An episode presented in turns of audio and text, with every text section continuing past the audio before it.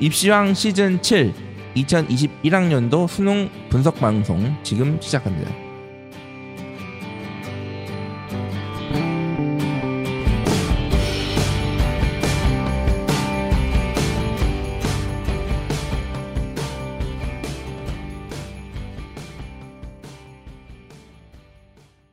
펜타킬입니다. 안녕하세요 한희쌤입니다. 안녕하세요 엄쌤입니다. 네, 저희가 오늘은 홍프로 선생님이 아니라 엄쌤이랑 시작을 하고요. 네. 홍프로 선생님 지금 코로나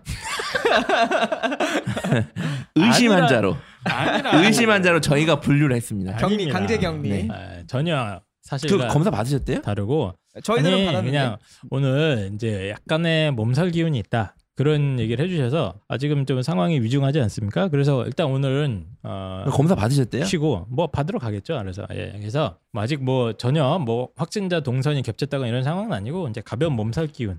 근데 검사님 만약에 다만 열이나 이런 건 없다. 그건 음. 본인 주장이고 그거는. 그렇지. 어. 근데 제가 얼핏 전화 통화할 때는 그냥 오늘 방송 나오기 싫다 뭐 이런 느낌. 만약에 코로나면 확진이 되면 이 입시왕 방송도 점 접어야죠. 그렇죠. 1, 년 휴식 갑니까? 좋아하는 것 같은데. 어쨌든 코로나가 아니기를 진심으로 기원하고요. 아, 아니면 그 제가 봤을 땐 그건 아닌데 이제 혹시나 하고 또 약간 아닌데 왜 안 불렀어요? 근데? 컨디션이 안 좋다고 그래서 어, 제가 어쨌든. 마음 속에 그게 있는 거잖아요. 오지 마 이렇게 제가 얘기를 했습니다. 예. 그래서 대타로 꽁대싱 닭 원래 이제 빵쌤을 저희가 자주 불렀는데 예. 엄쌤이 또 우리 사무실 근처로 이사를 왔어요. 맞아요. 지금 빵쌤이 자주 나온 이유가 예. 올해 집이 바로 앞으로 이사 오셨거든요. 예, 바로 앞이에요. 저희 예. 사무실. 근데 지금 엄쌤도 이사를 왔어요. 지금. 예, 그래서 네. 둘이 이제 대타로 번갈아 가면서 어, 나오실 것 같습니다. 그래서 엄태욱 선생님 오랜만입니다. 그렇습니다. 예, 어떻게 잘 지내셨습니까? 네, 요즘 뭐 그냥 잘 얌전히? 조용하게. 아주, 아주 잘 나갑니다. 요즘 뭐 전국구로 이제 활약하고 있고 뭐 음. 한 달 수익이 거의 중소기업이다. 아 뭐라고요? 뭐 이런 얘기도 들었는데 아닌가요? 아 소기억이다. 소다. 우리 소입니다. 소. 아, 소입니다. 네, 저 소, 소처럼 소. 일만 합니다. 소. 저. 아니 어쨌든 뭐 엄태욱 선생님 요즘 워낙 잘 나가고 계신데 또 바쁜 시간 쪼개서 이렇게 와주셔서 감사드리고 이제 네. 저희 오늘 방송 주제가 뭐예요 지금? 자 어제 수능을 그죠, 봤어요. 그쵸? 그래서 수능을 봐서 오늘 이제 그 수능 분석 방송 음. 국어 수학 중심으로. 우리가 이렇게 발빠르게 한 적이 있었나? 근데 뭐 오늘은 합니다. 바로 다음 날한 건 처음인 것 예, 같은데. 영어는 원래 보통- 홍보 선생님이 네. 해주기로 했는데 네, 좀 이따 합니다. 그거 네. 준비를 안 해서 혹시 아 그런 것 같다. 내가 봤을 때는. 에이 그럴 리가 있습니까? 아, 그래서 저희가 보통 이런 거 이제 이슈가 나오면 한 두 달 있다 하지 않습니까? 네. 어, 굉장히 늦게 하는데 오늘따라 갑자기 어제 수능 보고 오늘 바로 그렇게 진행하도록 자 국어 하겠습니다. 수학 중심으로 하겠습니다. 일단은 그 제일 네. 중요한 과목. 네. 네, 그래서 국어 선생님 엄태욱 선생님 그리고 수학은 조금 있다가 양, 양지용 선생님. 예, 양쌤 음. 양지영 선생님과 함께 네. 방송 진행할 그럴 예정입니다. 자 일단은 예. 이번 수능에 대한 네, 전반적인 좀 이야기할 거리가 좀 몇 개 있다. 많죠. 음. 예, 일단은 몇 굉장히 가지 키워드가 있죠. 코로나 수능이라고 불려도 되죠. 사실 올해 네. 수능은. 코로나 수능. 예, 일단은 올해 수험생들이 시작을 코로나로 시작했고 네, 수능 마무리도 지금 코로나와 함께. 어, 그러네요. 그렇죠. 그렇죠. 예, 그러니까 얘네들이 수험생활 시작되는 이 계약 초기에 그때 신천지발 코로나가 엄청 네. 증가했잖아요. 근데 지금 수능할 때 되니까 지금 코로나가 또 엄청 증가해가지고 네. 지금 코로나 입시, 코로나 수능이 돼서 얘네들이 지금 저희가 안 그래도 코로나가 없어도 학력 저하, 수능 학력 저하에 대해서 우려를 늘 하던 방송이었는데 네, 특히 더 우려를 했고 실제로 꽤 많이 공부를 안 했다. 지금 이게 음, 가장 큰 음. 첫 번째 이슈고 두 번째 이슈는 지금 결시율에 대해서 우려하는 분들이 상당히 많아요. 어, 결시율이 조금 예, 높아졌더라고요. 결시율이-. 예. 어, 평소보단 좀 높아진 것 같은데 얼마나 높아졌냐. 이 결실이 높아지면 아이들 등급이 좀 힘들어지잖아요. 지금 네. 그런 거. 그리고 세 번째는 그리고 N수생들이 과연 얼마나 많을 것인가. 향후에. 올해, 어, 아, 향후. 올해. 응, 그래서 그쵸? 저는 이 세 가지 키워드를 가지고 조금 이야기를 간단히 해드리고 그 다음으로 네. 국어부터 넘어가는 게 좋지 않을까. 음. 알겠습니다. 예, 그래서 사실 지금 입시왕이 어, 광고가 폭발입니다. 예, 네. 너무 너무 잘 나가고 있어요. 그래서 어, 영원한 취업률 1위 대학교 우송대학교 어, 영원합니까? 영원한 건 없지 않습니까? 하지만 현재 네. 취업률 1위야. 맞습니다. 어, 그리고 최고의 시설과 어, 명문 전통을 갖춘 청주대학교 그리고 여성의 그날을 위한 플랜 아나 플랜 아이들을 위한 비타민 스카이 비타민 그리고 어, 원진 성형외과 강남역 아, 아주 전통 있는 원진 성형외과에서 지금 미래를 바꾸는 확실한 투자입니다. 네. 네, 이것보다 확실한 투자는 없다. 예, 함께 해주시고 있습니다. 그래서 아 니 뭐 이렇게 이- 많이 늘었네요 광고가. 광고가 갑자기 폭발을 해가지고 이제 네. 청취자 여러분들이 막 항의를 할 수 있을 것 같아요. 네. 그래서 아, 제 꿈이 언젠가는 모든 방송을 그냥 광고로 채우겠다. 처음부터 끝까지. 네, 처음부터 끝까지. 양아치고요. 이거는. 아니 그- 오래간만에 예. 입시왕에 왔는데 많이 달라졌네. 갑자기 막 카메라를 찍어요. 카메라도 있고 네. 직원들도 있고 저희 요즘에 유튜브 안 보시지만 유튜브 입시왕 컨텐츠 퀄리티가 상당히 좋아졌어요. 네, 상당히 좋습니다. 그러니까. 이게 다 광고가 늘어나서 그 돈으로 저희가 다 제작을 하는 맞습니다. 겁니다. 네. 어. 그래서 저 PD들이 어, 조금 비싸요. 네, 비싸기 때문에 저희 PD를 먹여 살리려면 어, 어저께 월급 천 줬는데 예. 월급이 생각보다 작다고 예, 입이 막 나와 있더라고. 아, 예, 진짜로? 네, 그래서 우리 PD님들이 열심히 일할 수 있도록 광고가 나가는 거니까 광고가 좀 나오면 뭐 듣기 싫으면 돌리세요 뒤로. 예, 30초 뒤로 보내기 있습니다. 그거. 예. 조금만 참아주시면 감사드리도록 하겠습니다. 그래서 입시왕, 운전하실 땐 돌리지 마시고요. 위험합니다. 입시왕이 장기적으로 가려면 어쩔 수 없다. 예, 좀 양해 부탁드린다. 그리고 어, 광고 나오면 좀 관심도 좀 가져주시면 저희 입시왕한테 많은 도움이 되겠습니다.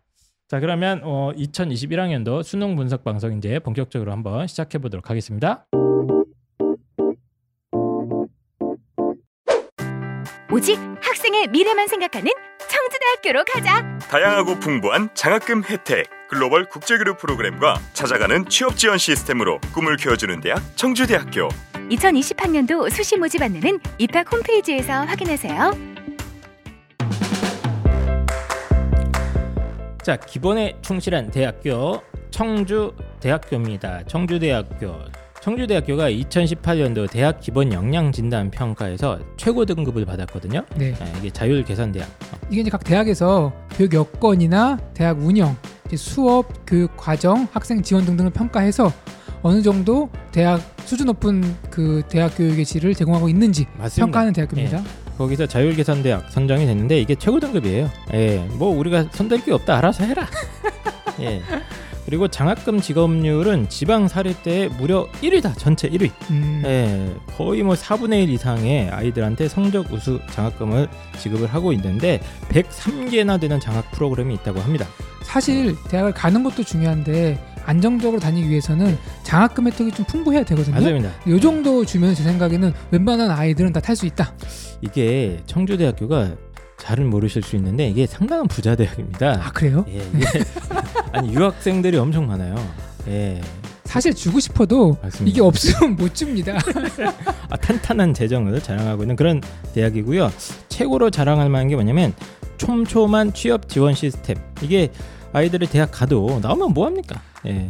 사실은 이제 대학 들어가면서부터 예. 고민이 끝날 것 같지만 취업 걱정이 이게 만만치 않은데 맞습니다. 이게 제가 보니까 그냥 한 번 뭐 설명이나 그런 걸로 끝나는 게 아니라 아이들에 따라서 이렇게 커리어 로드맵을 정해서 맞아요. 1학년, 2학년, 3학년, 4학년 심지어 취업하는 과정에도 음흠. 이렇게 상담과 지원이 빵빵한 걸로 알고 있습니다. 맞습니다. 졸업 후에도 찾아가는 취업 지원 프로그램을 해가지고 개인 맞춤형으로 끝까지 책임져 준다. 이런 정책을 운영을 하고 있고요. 어, 다양한 정부 지원 사업에 선정이 되고 있습니다. 산학 융합 지구 조성 사업 신규 지구에 선정이 됐는데 무려 356억 원. 4차 산업혁명 혁신 선도대학에도 또 선정이 됐고요. 소프트웨어 융합 클러스터 2.0 사업에 선정되는 등 어, 어마어마한 어, 연구 자금, 사업 자금들을 확보해갖고 아이들한테 듬뿍듬뿍 투자를 하고 있다. 그래서 끝까지 취업 하나만큼은 책임을 져준다. 네. 이렇게 말씀드릴 수 있을 것 같습니다. 청주대학교 정시에서는 예, 학과 구분 없이 누구든지 지원을 할 수 있고요. 수학, 가형 응시자들은 가산점 10%가 부여가 됩니다. 뭐 사실은 이제 점수 지원이 좀 어느 정도 성적인지 잘 모르겠다. 네, 전화하면 됩니다. 전화해서 입시장 듣고 전화하면 알려준다고 했다. 그럼 맞습니다. 다 알려주십니다. 입학처에 네. 전화해 보시면 되고요. 청주대학교에 항공 관련 전공 정말 유명하거든요. 네. 그리고 바이오 산업 관련된 부분이나 컴퓨터, 인공지능 쪽도 굉장히 투자를 많이 해놨고 또 여기 좋은 게 영상이나 미디어 관련 전공들이 너무 아주 유명하다. 예, 청주대가 원래 그 충청권에서 아주 가장 유명한 사학이에요. 맞습니다. 네. 예. 자, 그래서 청주대학교 어, 정시 시즌이 다가오고 있는데 어, 꼭 홈페이지 들어가셔서 어떤 전공들이 있는지 꼭 꼼꼼하게 한번 찾아보시고요. 어, 많이 관심 가져주시면 감사드리겠습니다.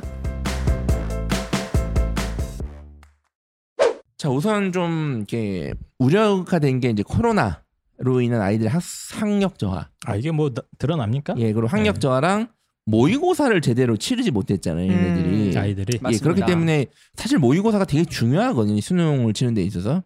그래서 요것도 있어서 좀 전반적으로 어떤 재학생들이 많이 우려가 됐었거든요. 네. 우선 지금 엄쌤이 오랜만에 나오셨으니까 네. 엄쌤들도 있잖아요 학생들을 수험생들 많이 보이잖아요. 그렇죠. 평소 대비 아이들이 학력이 좀 어떤가요? 집중력이나 아니면 뭐 이런 실력 이런 전반적으로? 조금 전에 말씀하셨던 예. 것처럼 다른 거는 다 차치하더라도 실전 대비가 정말 약한데 네네네. 거기다가 이번에 수능 가림막이 들어왔잖아요. 그렇죠. 거기서 이제 완전 흔들려 버리는 거예요. 왜요? 그게 뭐가 변수가 됩니까? 가림막 자체가 공간을 굉장히 많이 차지해요. 지금 요 앞에 있는 책상에 앞부분에 한 5분의 1은 이제 먹고 종이 자체가 넘길 때 되게 불편하거든요. 아. 그리고 내 눈앞에 뭔가 시야가 트여 있어야 되는데 네. 가려져 있으니까 이런 걸 충분히 대비하지 않았던 친구들 같은 경우는 이제 답이 없는 거죠. 아니 네. 그런 걸 또 좋아하는 애들도 있지 않나? 아 근데 되게 안락해요 생각보다. 이거는 연습을 잘하면 안락한데 네. 당일날 처음 만나서 이 환경이 지금 최상위 등급 받는 애들도 수능 끝나고 생각보다 더 불편하더라. 아. 저, 저는 사실 제 수강생 전부한테 가림막을 다 선물해 줬거든요. 왜요? 연습하라고. 내년에 다시 보라고? 아 뭔 소리예요? 내년에 코로나 없어야 되죠. 그게 아니고 가림막을 하기로 결정했기 때문에 이건 연습하고 가면 이득이다. 아, 연습을 하고 가라. 네, 그런 그래서- 작은 환경의 변화까지도 네. 변수가 된다. 네. 왜 그러냐면 뭐 수능의 대부분의 과목이 그렇지만 특히 국어가 요즘에 시간, 맞아요. 시간 관리, 시간과의 싸움이다라고 봐도 사실은 과언이 아닙니다. 네. 특히 국어는요. 수학은 시간이 아무리 많아도 모르면 몰라요. 그치 그치. 알 수가 없다고. 그래서 네. 영어, 국어가 특히 그런데 영어는 이제 절대 평가가 되다 보니까 국어가 특히 시간 관리가 심한데 방금 말씀하셨듯이 모의 평가에 대한 실전 연습이 많이 안 돼 있고 음. 게다가 가림막이라는 변수. 생각하지 못한 변수가 있기 때문에 음. 저는 아이들이 많이 어떤 애로 사항이 있었다 올해 네, 전반적으로 맞습니다. 네. 딱그 말씀입니다. 네. 저는 뭐 가림막 정도는 핑계라고 봅니다. 아 그게 아니라니까요. 제가 놓고 풀어봤는데 확실히 달라요. 아니 이럴 수 있어. 예를 들어서 네. 보통 이렇게 넘기면 그냥 넘겨야 되잖아요. 네. 근데 이제 넘기다가 어, 걸려가지고 아씨 뭐야 이렇게 막 아씨 맞아요. 줘서 한 5초 잡아먹었네. 찢어진다니까요. 10초? 네. 아니 네. 가운데가 뚫려 있어서 시험지가 들어가서 넘겨야 되는데 안 넘어가는 거예요. 뺐다가 넘겨야 돼요. 아 그래요? 되게 불편해요, 사실은. 네. 알겠습니다. 많은 아이들이 가림막의 불편까지 호소한 올해 수능. 그래서 지금 네. 뭐 엄쌤도 얘기하셨지만 뭐 음. 양주영 선생님도 매번 나오셔가지고 확실히 올해 좀 아이들이 좀 집중력이 떨어지는 것 같다. 그리고 음. 제가 뭐 여러 선생님들 만날 때마다 다 물어보거든요. 올해 아이들 좀 네. 어떻습니까? 재학생들이 좀 학력이나 좀 집중력이 어떻습니까? 하면 다 고개를 흔드세요. 음. 어, 예전 같지가 않다. 코로나 때문인지 몰라도 그래서 음. 어쨌든 확실하게 올해 수험생들 중에 특히 고3 학생들, 현역 재학생들이 예전과 같은 어떤 집중력을 가지고 공부한 건 아닙니다. 물론 이걸 기회를 삼아 어? 수능 올인하는 아이들이 야 오히려 학교를 안 가니까 더 기회잖아요. 그래서 더 한 애들도 있어요. 실제로 있겠죠. 있고 이제 보면 네. 지금 이제 수능 치고 이제 메일이나 이런 걸 연락을 받았는데 수능을 그래도 생각보다 잘 본 아이들의 특징이 보통은 좀 그렇게 묻어나는 아이들이 지금 연락을 많이 오긴 했는데 네. 어쨌든 대다수의 학생들은 학력이 예전만큼 좀한뭐 환경이 좀 받쳐주지 않았다. 네. 요게 가장 큰 일단 첫 번째 변수. 네. 두 번째는 이제 또. 재수 비율과 관련된 건데요. 그치. 예. 올해 꽤 늘었더라고요. 재수 비율이 올해 수험생들 중에 응시생 기준으로 27%입니다. 어, 엄청 많네요. 네, 27%고 작년이 25.9%예요. 어. 그런데 작년보다는 얼마 안 는 것 같잖아요. 네. 그런데 자 제가 불러드릴게요. 2019학년도가 22.8%였습니다. 음. N수생 비율이 2018학년도가 23.2, 2017학년도가 22.3, 2016학년도가 21.5. 그러니까 수능은 대부분 20% 초반대에서 그 보통 N수생 비율이 한 나왔는데 그치. 3, 년 전까지는. 예, 최근까지 네. 계속 그래서 거의 한 20년 역사를 통틀어 보면 거의 그랬을 겁니다. 그런데 작년에 20% 중반을 넘고 올해는 20% 후반을 찍었어요. 27%가 예. 넘어갔다. 네. 아. 그럼 벌써 물론 N수생들이 다 공부를 잘한다는 건 아닙니다. 당연히 공부를 못했으니까 N수생을 한 걸 수도 있죠. 음, 근데 1등급 비율은 정해져 있기 때문에 재학생들의 어떤 학력 저하 문제 특히 더 심했죠. N수생들의 비율 증가 지금 요것만 하더라도 재학생들의 힘든 싸움이 예상되지 않습니까? 네. 지금. 저는 그 데이터가 되게 무서운 게 뭐냐면 예.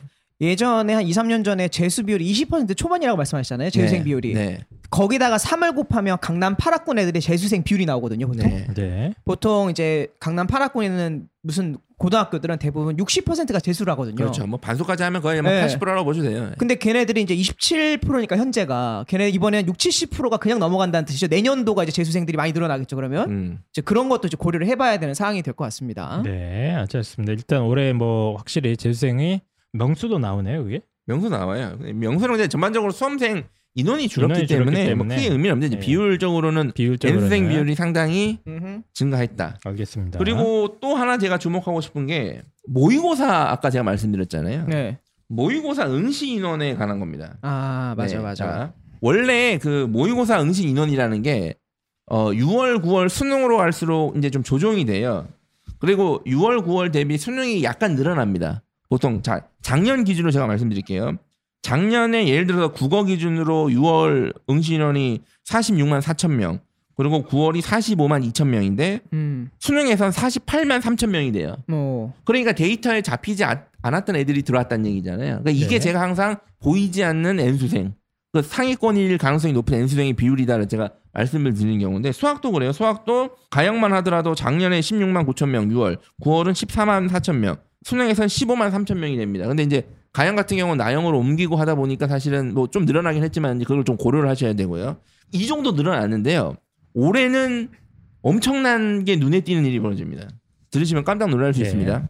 6월에 9월 모의고사 6월에 국어 응시 인원이 39만 4천 명입니다. 네. 9월이 38만 7천 명이에요. 어. 그런데 수능은 54만 우와. 5천 명입니다. 음, 응시 인원이. 와. 뭐 결실도 있겠지만 어쨌든 그리고 그냥 코로나 때문에 안 친 거 아니에요? 그러니까 그게 지금 중요하다는 그게 얘기죠. 그게 포인트죠. 그게 포인트예요. 그 그게 코로나 때문에 안 친 거잖아. 그게 네. 아니라 더 말씀드리고 싶은 건 이거예요. 수학 가형도 6월에 15만 명, 9월에 12만 6천 명이 나형으로 옮기는 아이들이 있어서 그렇죠. 그러다가 수능은 16만 7천 명이 돼요. 그러니까 또 엄청 늘어나죠. 그래서 이게 음.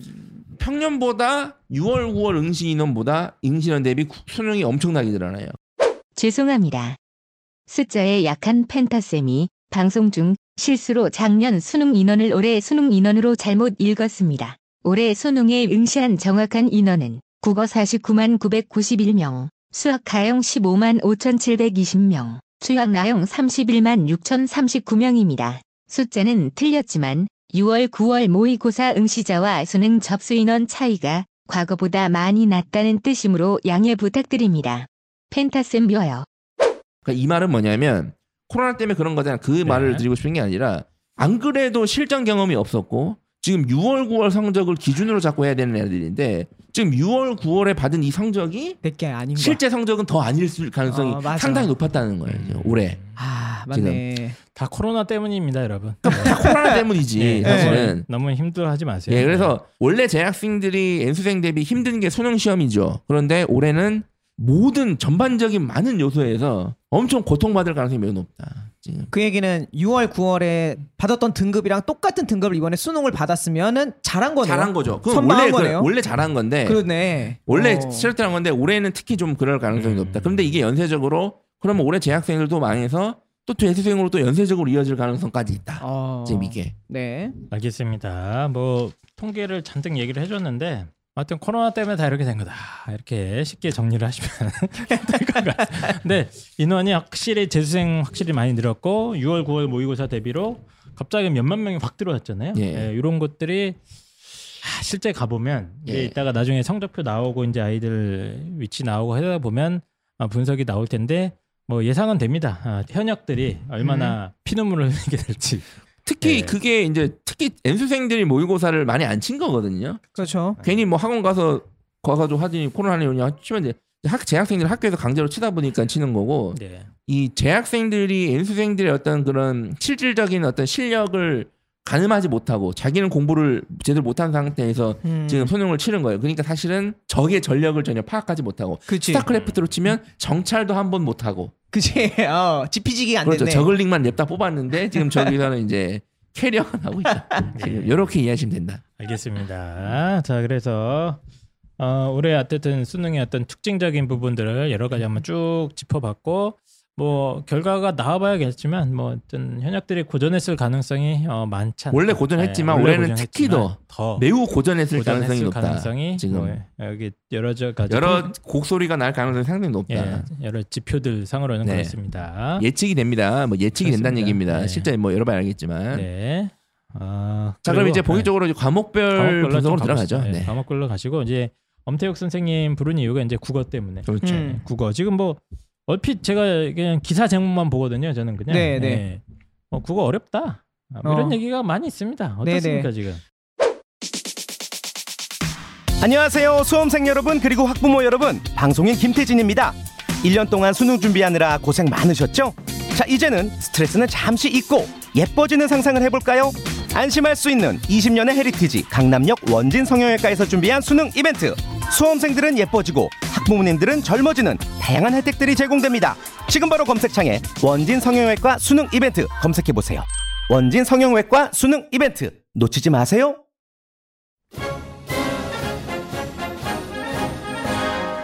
원진 성형외과입니다. 자, 제가 그 깜짝 놀라는 것들이 몇 개 있는데 학생들 지도하다가 이제 2월, 3월쯤에 학교 가면 다 못 알아보는 거예요, 제가 애들을. 진짜 못 알아봤어요. 막 선생님 안녕하세요 이러는데 뭐 예, 그래서 다 이게 이제 그 의학의 힘을 빌려서 그때 학생들이 많이 하더라고요, 사실상. 네. 자 그래서 수험생과 부모님들을 위한 특별한 혜택입니다. 원진 성형외과 수능 특별 이벤트입니다. 자, 그 요즘에 그 수험생 대상으로 성형외과에서 이벤트를 많이 하는데 네. 사실은 부모님들이 더 고생하신 분들도 많잖아요. 네. 그래서 이번 기회에 네. 우리 딸, 아들 혹시 아들들도 하니까 우리 자녀들이 하는 김에 나도 같이 네. 네, 나도 같이 미래를 좀 바꿔보는 시술을 해보자. 사실 펜타킬 선생님과 저도 꼭 가고 싶습니다. 네.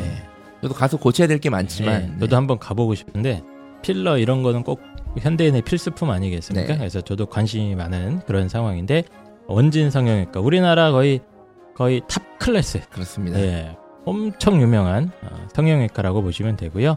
수험생들 고생하신 어, 수험생들을 위한 특별 이벤트가 진행이 되고 있습니다.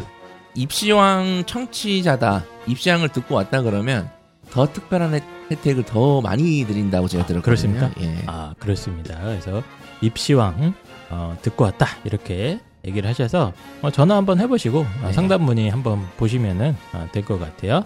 어, 그래서 강남역 원진 성형외과 어, 수능 특별 이벤트 많은 관심 부탁드리겠습니다.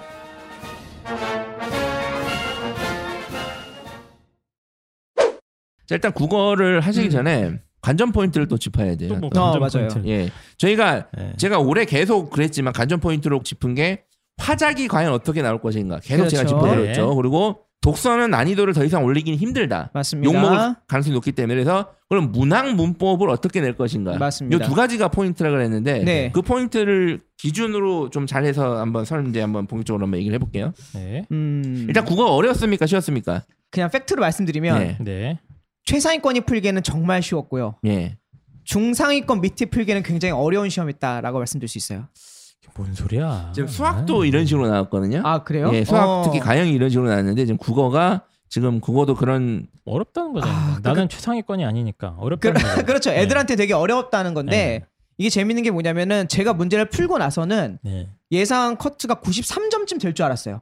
음. 근데 실제로 뚜껑 열어보니까 87점이라는 거예요. 음. 그 얘기는 뭐냐면 아주 최상위권을 위한 변별력 문제가 별로 없었고 아주 음. 초고난도 문제도 없었고 전반적으로 지문 자체에 대한 이해가 안 가는 것도 없었어요. 근데 애들이 실수를 계속 남발을 한다거나 아주 작은 트릭에 다 빠져서 말 그대로 시- 실전 감각이 떨어진 친구들 때문에 점수 자체가 좀 낮게 나와 있는 경향이죠. 지금 올해 평가원이 이게 보니까 수학도 음. 특히 그런데 시간을 잡아먹게 하는 문제들을 많이 냈거든요. 수학에서는. 어, 네네네. 국어도 그랬습니까? 국어에서는 예상외 문법에서 예. 시간을 좀 많이 쓰게 한다거나 예. 예, 그런 문학의 선지 예전에 말씀드렸던 것처럼 선지를 길게 낸다거나 예. 이제 그런 데서 이제 많이 시간을 이게 뺏겼죠. 얼마나 중요하냐면 80분이라는 시간 되게 아, 타이트하잖아요. 엄청 국어 타이트하죠. 책 딱딱 사실은 뭐 초 단위로 딱딱 맞아요. 되는 건데 원래 예를 들어서 뭐 한 12번 문항 정도는 몇 번 딱 풀어야 되는데 이게 음, 갑자기 음. 지문이 길어지면 벌써 거기서 애들이 당황해요. 뭐지? 맞아요. 시간 어떡하지? 그러니까 이제 이거를 노린 것 같아요. 실제 문제 난이도 자체는 어렵진 않았다. 네. 그러니까 이게 제가 이번 반응성이 되게 유의미한 게 뭐냐면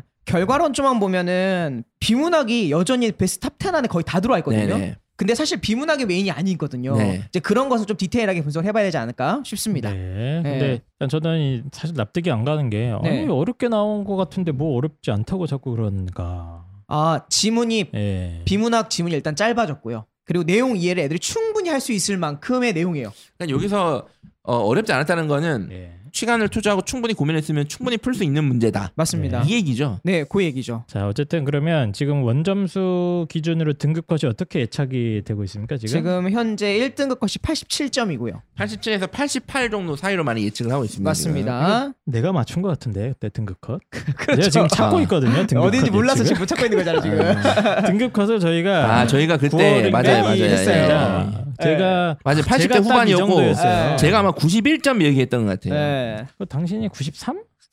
내가? 92에 92였나? 아 그런데 네. 실제 나이는 아마 그 정도 됐어야 되는데 이게 점수가 너무 이상하게 떨어졌다니까. 아, 이, 아, 근데 아직 예상 컷이기 때문에 예상 모릅니다. 때문에 모릅니다. 설레발 치지 마세요. 왜, 왜 올라갈 수? 있어요. 네. 네. 제가 맞춘 것 같아서 지금 네. 일단은 예상 등급 컷이 1등급이 87, 87, 2등급은 80점입니다. 80점. 네. 이 정도면 상당히 어려운 시험이라고 어려운 시험에. 속하죠, 사실은. 어. 근데 의외로 시험 보고 왔을 때 되게 여유가 있다고 했던 애들은 많아요. 음. 이제 점수 공, 공부에 좀 했던 애들은 이번에 연계가 진짜 많이 됐거든요. 네, 그러다 보니까 어 87점이면 나 1등급 받을 수 있겠다라고 네. 생각했던 애들이 꽤 많았다. 알겠습니다. 그러면 이게 이슈, 이슈 예. 그 2년 전에 되게 어려웠었잖아요. 맞습니다. 그 미친 네. 네, 독서. 시험. 네, 네, 네. 그때 진짜 어려웠잖아요. 그거가. 맞아요. 예. 근데 그때랑 지금 컷 차이가 막 되게 크게 나지 안 않거든요. 나요. 근데 1점 3점밖에 안 나요. 확실한 거는 그때보단 쉬웠어요. 훨씬 쉬웠어요. 예. 그런데도 그래요? 지금 성적이 이렇다는 거는 예. 애들이 느끼면 어렵다는 겁니다. 네. 네. 자, 그래서 아... 그 이슈들을 몇 개 짚어봐야 될 것 같은데 일단 네. 어, 화장문 문법 하나씩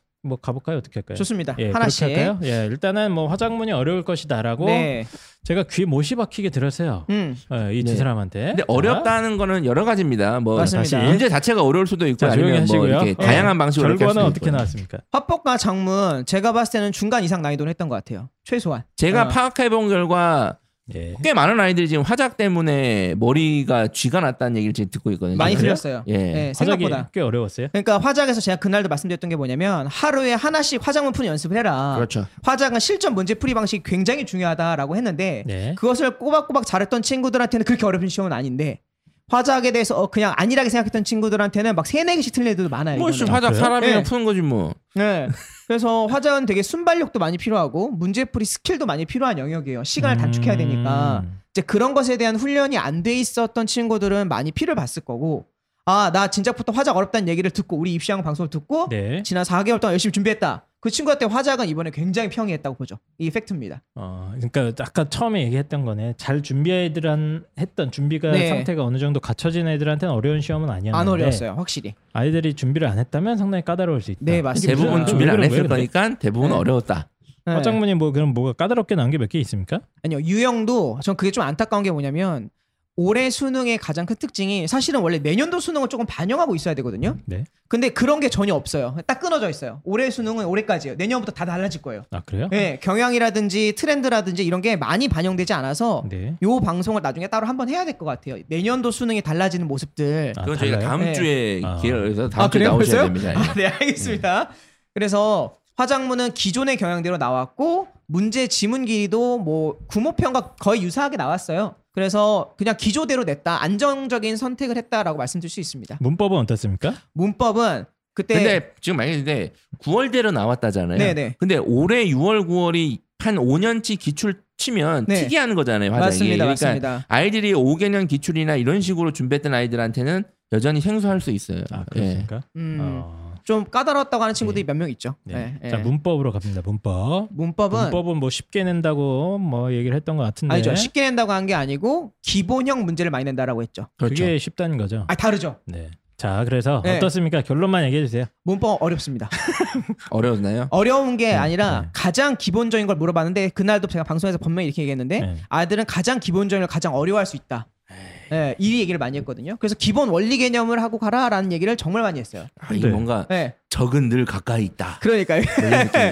이게, 그래서 예 오답률이 되게 높게 나왔네요 문법이 지금. 말도 안 되는 오답률인데 이 문제 자체가 어려운 문제가 아니에요. 에이 이거는 저는 이 납득 못합니다. 고등학교 1학년 애들도 아니, 애들이 다 이렇게 풀어요. 많이 틀렸는데 이게 자, 어렵지 않다고? 문법의 가장 기본은 관형사랑 관형어를 구별할 줄 아니 이런 거거든요. 그게 뭐예요 그게? 그러니까 이거 모르잖아요. 네. 그러니까 애들이 진짜 11번 문제가 관형사랑 관형어 구별하는 문제예요. 네. 쉽게 얘기하면. 그리고 용언의 활용형이 우리나라 문법의 가장 기본 중에 하나인데 활용형 문제 그냥 나와요. 근데 이런 것을 전혀 접근을 못 하고 있는 거예요. 예, 너무 안타까운 일이죠. 뭐 그냥 공부를 안 했다는 거네요. 문법 기본 공부를 안 했다는 네. 거죠. 예. 그래서 지금 보니까 오답률 1, 2위가 문법으로 떴어요 지금. 80% 오답률이 나온 건 이거는 설명할 수가 없어요. 야 문법이 오답률이 80%짜리가 있다고요? 예, 맞아요. 두 문제예요 심지어. 이게 예. 확정된 건 아니고 이제 그래서 예. 이게 어디까지 이어지냐면 내년도 문법 선택할지 화작 선택할지도 이어져야 되는 부분인 거예요. 네. 여전히 기존은 똑같을 거예요. 기본형 문제 낼 건데 저 80%가 오답이잖아요. 나머지 20% 애들은요 문법 다 맞았어요. 음. 다 맞는 애들 늘 다 맞아요 문법을. 음. 그게 팩트예요. 저 20% 안에 다 1등 그래봐 20% 해봐 3등급이잖아요. 그러니까 전체적인 어떤 양극화의 예, 양상이군요. 엄청 심한 거예요. 아. 나머지 애들은 건들지도 못한 거죠. 하지만 어. 최상위권 애들한테는 한 문제 푸는데 10초도 안 걸린 경우도 뭐야 있어요. 이거? 뭐지? 네. 뭐 탁탁탁탁. 아 맞아요. 음. 보자마자 나오는 경우가 있어요. 너무 쉽다고. 근데 어떤 애들 그걸 막 5분 쓰고 있거든요. 음. 특히 11번 문제가 그래요. 11번, 14번 마찬가지. 그러니까 그게 너무 안타까운 거죠. 음. 그래서 제 학생들 중에 문법 잘했던 애들은요 시간이 이번에 엄청 많이 남았대요. 시험 보았을 때. 아 그래요? 음. 예, 문법에서 시간을 5분, 6분밖에 안 쓰니까. 음. 어. 그러니까 그래서 철저하게 확실하게 공부했던 애들한테는 맞아요. 그냥 그렇게 어려운 문제가 아닌데 예. 조금만 소홀히 했을 때 그게 확 나와버리니까 애들이 네. 어설프게. 이제, 예. 그래서 제가 이거를 농담하는 게 아니라 네- 인터넷에서 수능 국어를 치시면 문법에 대해서 다 뭐라고 나왔냐면 평이하게 나왔다. 가장 기본적인 개념을 물어본 문제가 나왔다. 이게 다 중론이에요. 음. 그런데 애들은 전- 이상하게 전문가들 입장에서 예, 그렇죠. 그럼 전문가가 잘못된 거라고 봐야죠. 우리가 예. 잘못한 거지. 물론 저는 전문가가 잘못된 거지. 네. 사실은 맨날 뭐 체감 난이도 얘기하는데 말도 안 되는 체감 난이도가 뭐야? 쥐가 체감 해 보지도 않는데 말도 안 되는 건. 근데, 근데 확실한 거는 어 이거는 아이들이 공부를 확실히 소홀히 한 것도 있어요. 올해는 특히 제가 봐도. 음. 음. 예. 그래서 좀 안타깝고 제 문법 같은 경우는 그래서 다시 한번 말씀드리지만 내년도에 내가 문법 선택하겠다. 라고 하는 친구들은 내가 확실한 기본 개념 암기할 거 암기하고 네. 구별할 거 구별하고 그리고 공부를 좀 많이 투자하겠다는 친구들은 문법 선택하는 거 추천하고요. 네. 그거 아니고 나 공부 많은 거 싫어.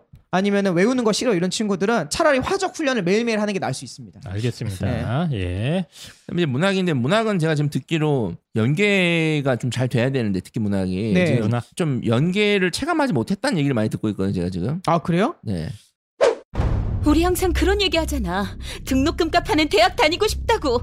압도적 스케일 취업률 72% 전국 1위 대학 최초 철도 운전면허 교육기관 철도 물류대학 일상이 글로벌. 영어로 생활하는 국제학습형 기숙사. 주소만 한국이다. 우송대학교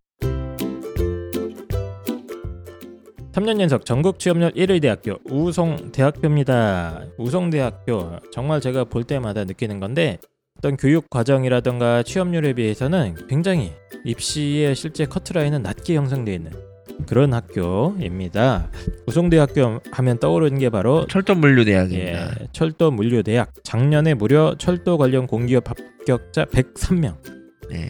이 전체 정원이 350명이래요. 그 중에 3분의 1 가까이가 공공기관에 취업하는 말도 안 되는 예, 성적을 만들어냈습니다. 뭐 기차를 좋아한다. 기차에 관심이 있다. 네, 아니면 내가 철도 관련 인재가 되고 싶다. 네. 그럼 사실상 뭐 우선대 진학이 답이죠. 사실상. 맞습니다. 네. 예, 그리고 아니면 그냥 어, 고소득이 안정적인 직장을 빨리 갖고 싶다. 네. 나 여기 가면 됩니다. 뭐 철도 안 좋아해도 네. 제가 봤을 때는 아 철도가 안 네. 좋아해도 철도를 안 좋아해도 어. 맞습니다. 하긴 뭐 공무원 시험 치는 나을 수도 있겠네요. 예.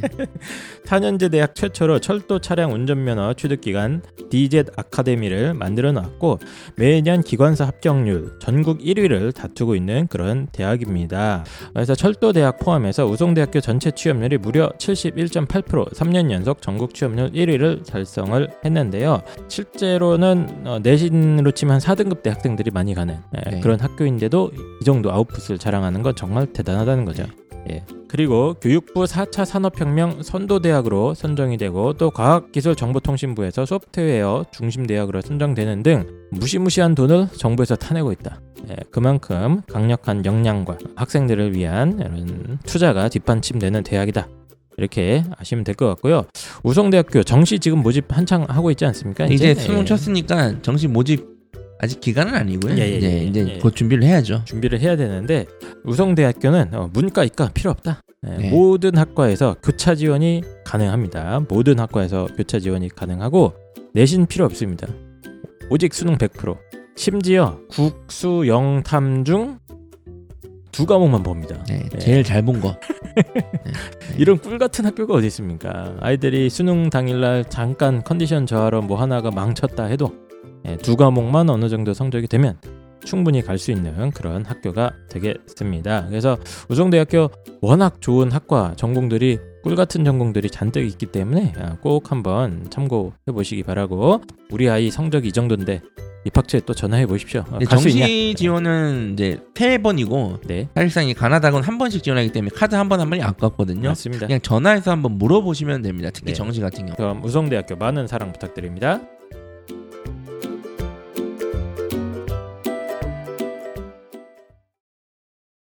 이제 문학인데 문학은 제가 지금 듣기로 연계가 좀 잘 돼야 되는데 특히 문학이 네. 문학. 좀 연계를 체감하지 못했다는 얘기를 많이 듣고 있거든요. 제가 지금. 아 그래요? 네. 어 사실 저는 그거에 대해서는 짝 회의적인데 두 지문 빼고 다 연계해요. 근데 왜 아이들은 연계된 거 맞냐 이러고 있죠? 애들이 골고루 안 봐서 그래요. 또 아들 아이들 다도 돌리는. 아니야 그게 아니고 아이들은 죄가 없어요. 늘 언제나 예, 아이들은 예, 죄가 예. 없는데 뭐라 할까 저희 아이들은 문학에서 이번에 다 나왔다 그랬어요. 다 봤던 뭐가요? 작품이고 수능 특강 수능 완성이 다 있은 작품이니까 아 있긴 있겠지. 근데 네. 왜 이제 체감상 못 느끼냐 이거지. 내신형 문제로 많이 나왔기 때문에. 아. 내신화가 많이 됐거든요 이번에. 그게 무슨 얘기예요? 제가 6월 때도 9월인가 6월에 말씀하셨잖아요. 네. 내신화 됐다고 문학이. 문학 자체가 예전에는 그냥 그 내용에 대한 독해에서 문제를 풀어봐야 되는데 요즘 최근에 수능 경향이 마치 내신형처럼 나오고 있더라. 밑줄 친 니은이 의미하는 바는 막 맞아요. 표현사의? 특징 물어본다거나 아. 바로 대놓고 무슨 법이냐 이런 걸 어. 물어본다거나 그래서 아이들이 시험 보고 와서 딱 하는 말이 완전 내신형이었다라는 느낌이 많이 나왔어요. 예. 되게 흔한 작품 나왔어요. 3위인곡 정철의 3위인곡 다 알지 않습니까? 아 그렇죠. 어, 네. 네. 저도 저희도 배웠었죠. 저희 네. 뭐지? 기억은 안 그러니까 나지만 배웠습니다. 3인국 어떻게 시작하죠? 어 천상 백옥경에 뭐 저거 저거 연지문 아? 있냐마는 막 이렇게 얘기해요. 아, 기억이 안 아, 납니다. 나 기억이 올적의 안 비스머리 성크로지 3년 일세 막 이러면서 네. 그런 지문 나오다 보니까 그냥 내신형으로 나올 수밖에 없었던 거예요 사실은. 음. 예, 새로운 아- 함의를 찾기가 어려웠죠. 뭐 야, 그렇게 까다롭진 않았다는 평인가요 문학은? 문학 지문 자체는 어렵지 않았는데요. 네. 마치, 많이 말씀드렸잖아요. 틀렸죠. 네, 많이 틀렸죠. 왜 많이 틀렸냐면 왜요? 선지가 까다로웠다니까. 아 또 선지가 까다롭어요? 선지가 길어지고 음. 보기가 길어지고. 아, 요거는 엄태욱 선생님 계속 얘기했던 부분인데. 네. 맞아요. 다 얘기했던 부분이에요. 네. 사실은 뭐 엄성이 얘기했던 게 아니라 6월 9월에서 계속 그렇게 시간을 맞아요. 줬어요. 제가 뭐 예. 이상한 게 아니라. 예. 예. 네. 예. 맞춘 것도 없고 틀린 것도 없는데 그냥 육목 그- 그거 그대로 나왔어요. 똑같이. 음, 네. 문학은 어쨌든 선지가 계속 까다롭게 나왔다. 예. 내신화, 길어지는 장문화, 그리고 선지의 까다로움. 이게 음. 포인트였거든요. 예. 참 우리 때는 도대체 이렇게 6월 9월 이렇게 친절하게 알려주는 수능 모의고사 없었잖아. 그렇죠. 없었죠. 우리. 예. 이런 방송도 없었고. 예, 이런 방송도 없었고. 예. 예. 네 어쨌든 뭐 지금 독서는 어떻습니까? 네. 독서는 독서 지금 되게 속도가 빠른데요. 독서 지문자 난이도 자체가 사실 예년이나 뭐 재작년에 비해서 하나도 어렵지 않았어요. 네. 독서는. 예, 아. 독서 지문도 굉장히 짧아졌습니다. 근데 애들 왜 이렇게 못하는 거야? 아, 기본적으로 여기서 지금 네. 결과적으로 보면요, 되게 재밌는 거는 베스트 오답 10을 뽑으면 문법이 세 문제고 독서가 일곱 문제예요. 문학은 하나도 안 들어가 있거든요. 음. 근데 이제 전문가들의 입장에서는 어떻게 생각하냐면 이게 독서가 이렇게 틀릴 게 아닌데 다시 말씀드리자면은 요거는 틀린 애들만 다 틀린다는 거예요. 자 생각해 볼까요? 왜 여기가 오답률 베스트만 보고 이게 독서가 어려운 시험이다라고 하면 안 되냐면은 애들이 문학은 EBS 공부하죠. 그렇다 보니까 맞출 수 있는 애들이 기본적으로 많고요. 아 나 공부 조금 못하는 애들 같은 경우는 이제 하, 중하위권 애들은 일단 문학부터 풀어본다 이런 마인드가 있어요. 독서는 버리고 시작해. 문학부터 풀어봐. 그러다 보니까 EBS 충실하게 공부했어요. 그 애들은 점수를 어느 정도 먹기 때문에 이 오답률 부분에서 문학이 차지하는 비율이 되게 낮을 수밖에 없는 거예요. 애들이 다 무- 문학을 많이 버리니까. 하니까. 예, 그래요? 전력 자체가. 그래서 이 허실을 정확하게 알고 있어야 돼요. 문학이 분명히 어렵게 나온다고 같은데 어렵게 나왔어요 이번에. 그러니까. 쉽게 나오고 예. 비문학이 어렵게 나온 거 아닙니까? 아니죠, 아니죠. 전문가들의 분석과 예측 다 틀린 거 아니에요? 어 저희가 다 틀렸는데요. 문학이 쉽지 않았어요. 저는 이렇게. 생각해요. 아, 비문학이 어렵다기보다는 음. 국어가 좀 어려웠다. 이게 맞는 표현이에요. 그러니까 아이들이 비문학은 이제 시간이 좀 있고 이렇게 해야 풀 수 있는 거잖아요. 근데 네. 뭐 독서나 문학이나 아니면 화작에서 자꾸 막히고 걸리고 이 시간 내로 돌파를 해야 되는데 그 구간을 음, 음, 음. 이게 걸리니까 그게 자꾸 부담이 되고 자꾸 생각이 나니까 독서 질문에 대한 부담 아니면 시간 촉박 상태로 푸니까 맞아요. 독서를 못 푼 게 아닌가. 네 맞아요. 독서 자체가 어렵다기보다는 네. 네. 그러니까 한마디로 수능 국어 대비가 음. 제대로 안 됐다는 거예요, 이게. 그러니까 애들이 뭐할때뭘 해야 될지 모르니까 일단 문학부터 해. 문학은 명확하잖아요. 네. 늘 여론에서 아니면 저희 방송인들이 떠드는 소리가 야 문학은 EBS 연계되니까 적어도 문학 잘, 제대로 하면 40%는 먹고 들어간다. 네. 그건 충실하게 한 거죠 나름대로. 네. 오 열심히 한 거죠. 맞아요 열심히 했어요. 네. 근데 그것에 비해서 상대적으로 독서 공부가 좀 덜 돼서 시험 자체가 그렇게 어려운 시험은 아니었음에도 불구하고 점수가 안 나오니까 음. 오답률 랭크 됐는데 그러니까 이 통계의 그 오류에 빠지면 안 돼요. 이것만 보고 아, 내년엔 독서야 막 이렇게 생각하고 있으면 안 된다는 거죠. 예. 음. 이게 명확한 지점인 것 같습니다. 알겠습니다. 그래서 네. 뭐 제가 이제 들은 인상은 양극화다. 음 예, 맞습니다. 그러니까 문제의 난이도 자체가 그렇게 막 까다롭거나 그런 상황은 아닌데 네 준비가 된 애들은 확실하게 잘 가져갔는데 그렇죠. 준비가 안 돼 있는 아이들이 워낙 많다 보니까 네. 작은 어떤 변수나 뭐 작은 유형이 바꾸기만 해도 애들이 이제 음. 예, 시간을 낭비하고 이런 이제 무너지는 그런 상황이 벌어졌다 이렇게 분석해야 되는 거예요. 그게 가장 딱 맞는 이야기인 것 같습니다. 아. 보니까. 예. 알겠습니다. 그래서 언론에서 하도 문제가 어려웠다고 그래가지고 네. 뭐 진짜로 많이 어렵게 나왔나 이랬는데 그런 건 아니네요. 만점짜리도 제자들이 많아요 이번에. 음. 네, 꽤 있어요. 저는 개인적으로 좀 컷이 올라가지 않을까 예상은 좀 하고 있거든요. 저도요. 저도요. 예, 조금 예, 예. 실제 컷은 실제 그냥 뭐 컷은 예상입니다. 예상이 뭐, 틀린 안 올라갔으면 좋겠는데 애들이 네. 있으니까 그런 느낌이 있어요. 근데 사실. 예, 알겠습니다. 그래서 뭐 전체적인 어떤 난이도나 등급 컷 관련된 이야기들 그리고 특히 이제 국어는 영역별로 성격이 다 다르기 때문에 음. 아, 쭉 한번 어, 살펴봤고요. 이게 그때 제가 지금 계속 찾고 있거든요. 그때 점수를요? 네, 등급 컷 점수 제가 적어놨다가 적어놨는데 까먹어 이거 안 나오네 자꾸. 네. 어, 그래서 제가 지금 방송했던 이야기를 제 학생이 저한테 이제 그 문자로 시험 보자마자 보내준 메시지가 있어요. 네, 거기에 이제 뭐라고 나오냐면 사실 이게 학생이 느낀 정확한 심정이지 않을까요? 싶은데 네. 어 이렇게 얘기하더라고요. 여기 적었네요. 자, 야, 찾았습니다. 아니야 지금 이게 이거 지배한 사람이네. 예, 예, 분명히 9월 21일 날 국어 등급 컷, 어떻게 됐습니까? 엄 92점, 어. 펜 91점, 한이 89점입니다. 아 네. 한이가 잘 맞히네. 자, 어쨌든 간에 아니 그- 모른다니까 아니 여러 번 성적표도 아닌데 왜 이렇게 설레발이야. 오늘 방송의 포인트는 딴지예요. 네, 이분의 컨셉은. 저. 예, 아, 이것만 맞추면 저는 다 됩니다. 맞습니다. 자, 뭐, 뭐, 뭐, 뭐, 뭐 예요, 그건 또? 그래서 이제 제자가 시험 끝나자마자 바로 이제 온 카톡인데 네.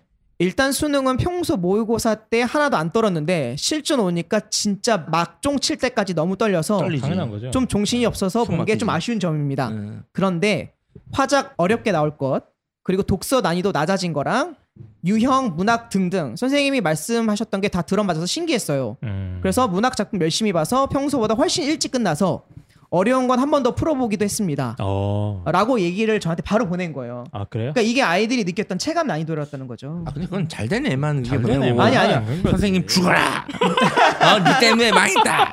이런 건 없습니까 그러니까? 아, 이들이 문학 자체에 대해 어렵게 느꼈다는 건 사실 팩트인 거고요. 네. 화작 같은 경우도 특히 막 가림막도 있죠, 떨리죠. 특, 특히 이번에 시험이 특, 독특한 게 뭐냐면 그런 게 있었어요.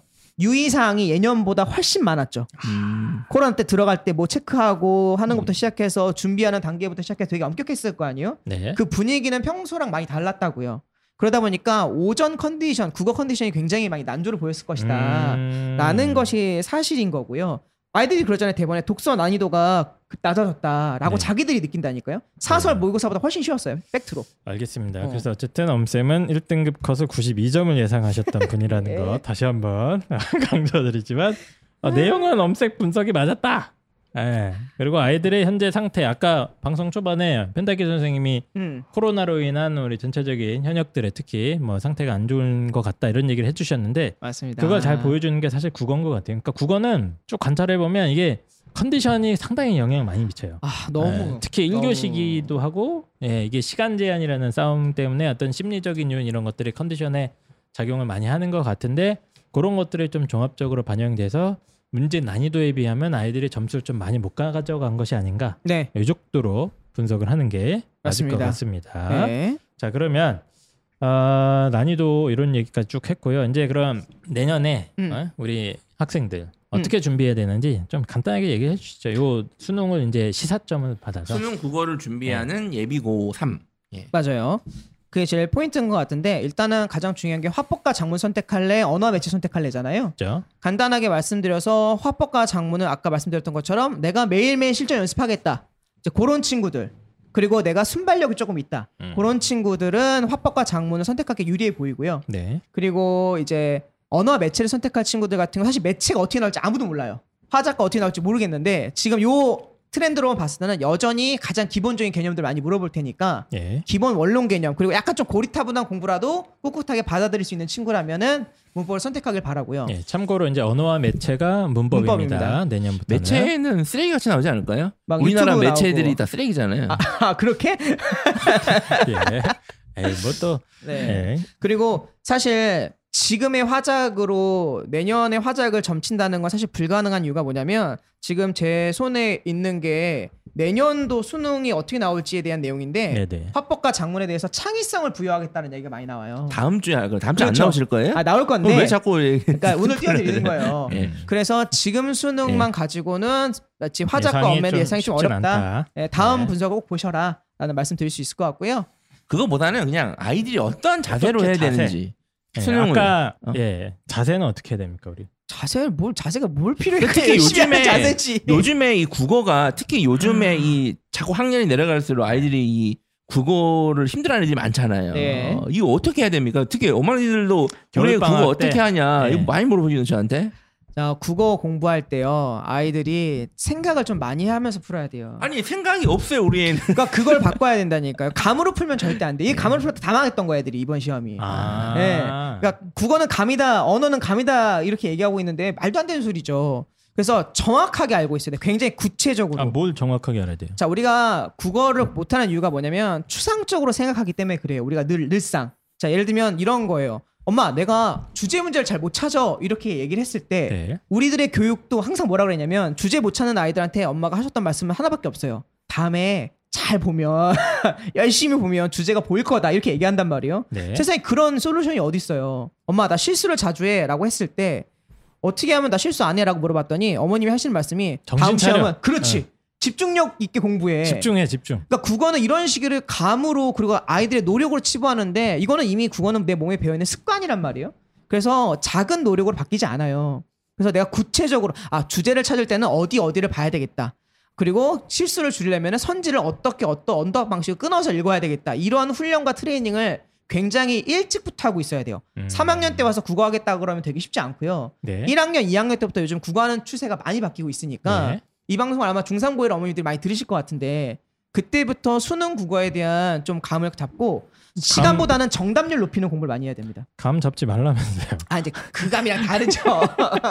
네. 그래서 이 수능 국어라는 시험의 어떤 특성, 네. 특수성이 점점 강조가 되는 그런 것 같아요. 맞아요. 시험 유형이나 이런 네. 것들. 그래서 엄태욱 선생님 말씀은 좀 일찍부터 네. 수능의 좀 맛을 계속 보는 수밖에 없다 이런 얘기인 거죠 지금. 그죠. 그 플러스 네. 뭐 하나 공부하더라도 정확하게 암기. 정확하게. 예. 그러니까 기본 개념적인 거 아까 뭐라고 관영어? 관형사랑 관형어 이런 게 있어요. 다 달라요? 비슷한 말이잖아요. 네. 아, 많이 다르죠. 아 그래요? 근데 이거를 명확하게 구별할 수 있는 아이 단적으로 그거예요. 쉽게 얘기하면 역설법과 반어법 명확하게 구별할 줄 알아요? 비슷한 거 아니에요? 이렇게 생각하면 안 된다는 거예요. 물론 당신은 설들 나왔지만, 예. 아 이런 아이들이 있다면 네. 아이들한테 물어보세요. 역설법 알아? 반어법 알아? 그래서 아 대충 알긴 아는데 네. 잘은 모르겠어. 이런 친구들은 명확하게 알고 정의와 예시까지, 그러니까 눈을 얘기하는 꼼꼼하게 구체적으로 공부하는 태도가 음. 가장 중요하고 그런 게 있는 친구들은 수능에서 떨어지더라도 마지노선이 있어요. 음. 절대 안 떨어지는. 뭔가 계속 국어가 좀 사교육을 유발하는 방향으로 지금 수능이 되고 있지 않나. 야, 아. 그렇네요. 네, 지금 보니까 그러니까 들어보니까. 안타깝습니다. 예. 뭐 책만 냅다 읽는다고 되는 게 아니에요. 네. 옛날 같이 문학 소년 소녀가 돼서 예. 국어 1등급 맞고 그런 게 아니네요 지금. 그렇죠. 책만 읽는다고 국어 점수 안 나옵니다. 어렸을 때 예. 책만 읽으면 보통 스토리만 기억하지. 근데 우리 때는 진짜 책만 냅다 읽는 애들 국어 1등급 많이 맞았거든. 그렇죠. 그렇죠. 차이권이었거든. 예, 예. 근데 지금 그렇지 않다. 정확한 음. 지식을 요구한다. 아. 그래야 객관성을 확보할 수 있으니까. 아, 라고 말씀드릴 수 있습니다. 예, 알겠습니다. 그래서 네. 뭐 엄태욱 선생님이 여러 가지 얘기를 해주셨는데 어쨌든 그 국어 뭐 하는 습관을 바꿔라 이런 얘기도 참 재밌는 얘기인 것 같아요. 그래서 네. 아이들이 이전 이런 느낌이 있어요. 한국어니까 네. 한국어고 뭐 아이들이 뭐 이렇게 단어 찾아보고 이런 게 힘들어하잖아요. 맞아요. 안 사전 찾아보죠. 찾아보고 이런 것도 네. 힘들어하는데 특히 저는 어휘력도 애들 상당히 문제가 심각하다고 보거든요. 맞습니다. 일정 등급 이하 네. 네. 근데 이제 한국어니까 자기가 안다고 막연하게 생각하고 넘어가는 것들이 쌓이고 쌓이다가 보면 결국에 시험장 가서 음. 예, 문제가 어렵지도 않은데도 이런 문제가 발생한다. 맞아요. 어디서 본 것 같은데 네. 틀려버리는 거고. 예. 음. 그리고 단적으로 말씀드리면 영어 단어 외우는 것보다 한국어 단어 외우는 게 10배 어렵습니다. 아 그래요? 안 외워져요. 왜냐하면 이미 내가 알고 있는 단어가 있기 때문에 어. 대체가 안 돼요. 쉽게 얘기하면 우리가 오른손잡이잖아요. 근데 왼손잡이 특강 배웠다고 바로 왼손잡이 되는 거 아니잖아요. 네. 국어랑 똑같아요. 국어는 언어기 때문에 이미 나에게 붙어진 습관과 태도가 있어요. 음. 그 태도와 습관을 바꾸지 않으면 그 성적은 오르지 않는다라고 말씀드릴 수 있습니다. 알겠습니다. 알겠습니다. 태도와 습관을 어떻게 바꿔요? 그러면? 조금씩 조금씩 꾸준히 해 나가는 거죠. 뭘- 많이 할 필요 없어요. 많이 할 필요. 뭘 해 그러면? 선지를 그러니까 문제를 한 문제도 안 틀리고 다 맞는 습관 한 문제라도 이렇게 아, 선지 꼼꼼하게 expression에서 분석하고 선지? 분석하는 습관 대충 보지 않는 습관. 예, 오늘 왜 이렇게 선생님 토를 달시면서 지금 아, 엄태욱 선생님 그 국어 유튜브가 있기 때문에 뭐 뭐지 네. 그거?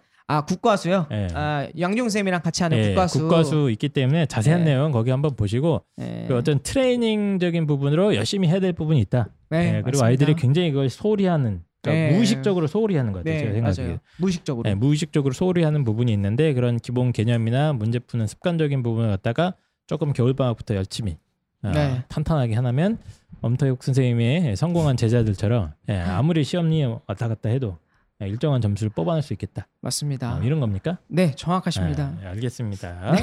예, 지금까지 91점을 예측하시면서 아 나 오늘 이렇게 방송 힘들지? 예, 제일 많이 틀려주신 진도가 안 예, 나가네.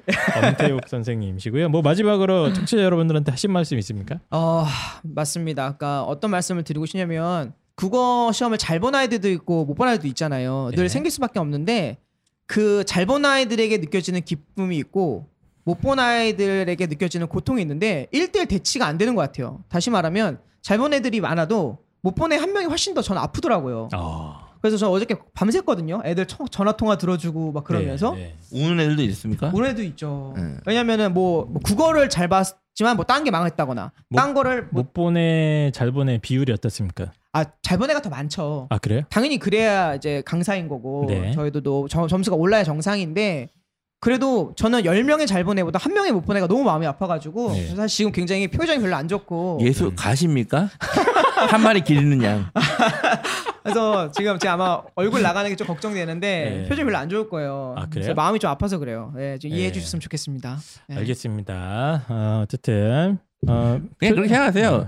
잘 봤어? 니 탓. 못 봤어? 그것도 니 탓이야. 그럼 좋겠다. 아, 저 그저 그래서 진짜 요즘에 고상 강사 하지 말까라는 생각도 되게 많이 해요. 아 그래요? 네, 너무 힘들어요. 너무 아파요. 자 네. 은퇴를 선언할 수도 있는 네. 엄태욱 선생님. 알겠습니다. 네. 아, 헛소리 그만하시고 애들 열심히 가르쳐 주시고 예 애들에 대한 어떤 그 아픈? 마음은 예, 시간이 지나면 괜찮아집니다. 맞습니다. 그래요? 네. 또, 또 아픈 만큼 또 성숙하기 때문에 예, 그렇습니다. 어쨌든 시험 성적도 중요하지만 그 과정 준비하는 과정 이런 게 굉장히 중요한데 엄태욱 선생님 말씀에 되게 중요한 뼈대가 좀 담겨 있는 것 같습니다. 어쨌든 국어도 기본으로 들어가서 트레이닝 할 것들이 상당히 많이 쌓여 있다. 네. 그리고 겨울 방학 때부터 천천히 준비하시면 분명히 좋은 결과 있겠다 이렇게 정리할 수 있을 것 같습니다. 맞습니다. 자 그러면 어, 잠깐 이제 쉬었다가 쉬었다가 수학으로 들어오겠습니다. 예, 예, 수학 양지용 선생님 방송 함께 하도록 하겠습니다. 아, 그럼 엄태욱 선생님 안녕하세요. 안녕히 계세요. 안녕.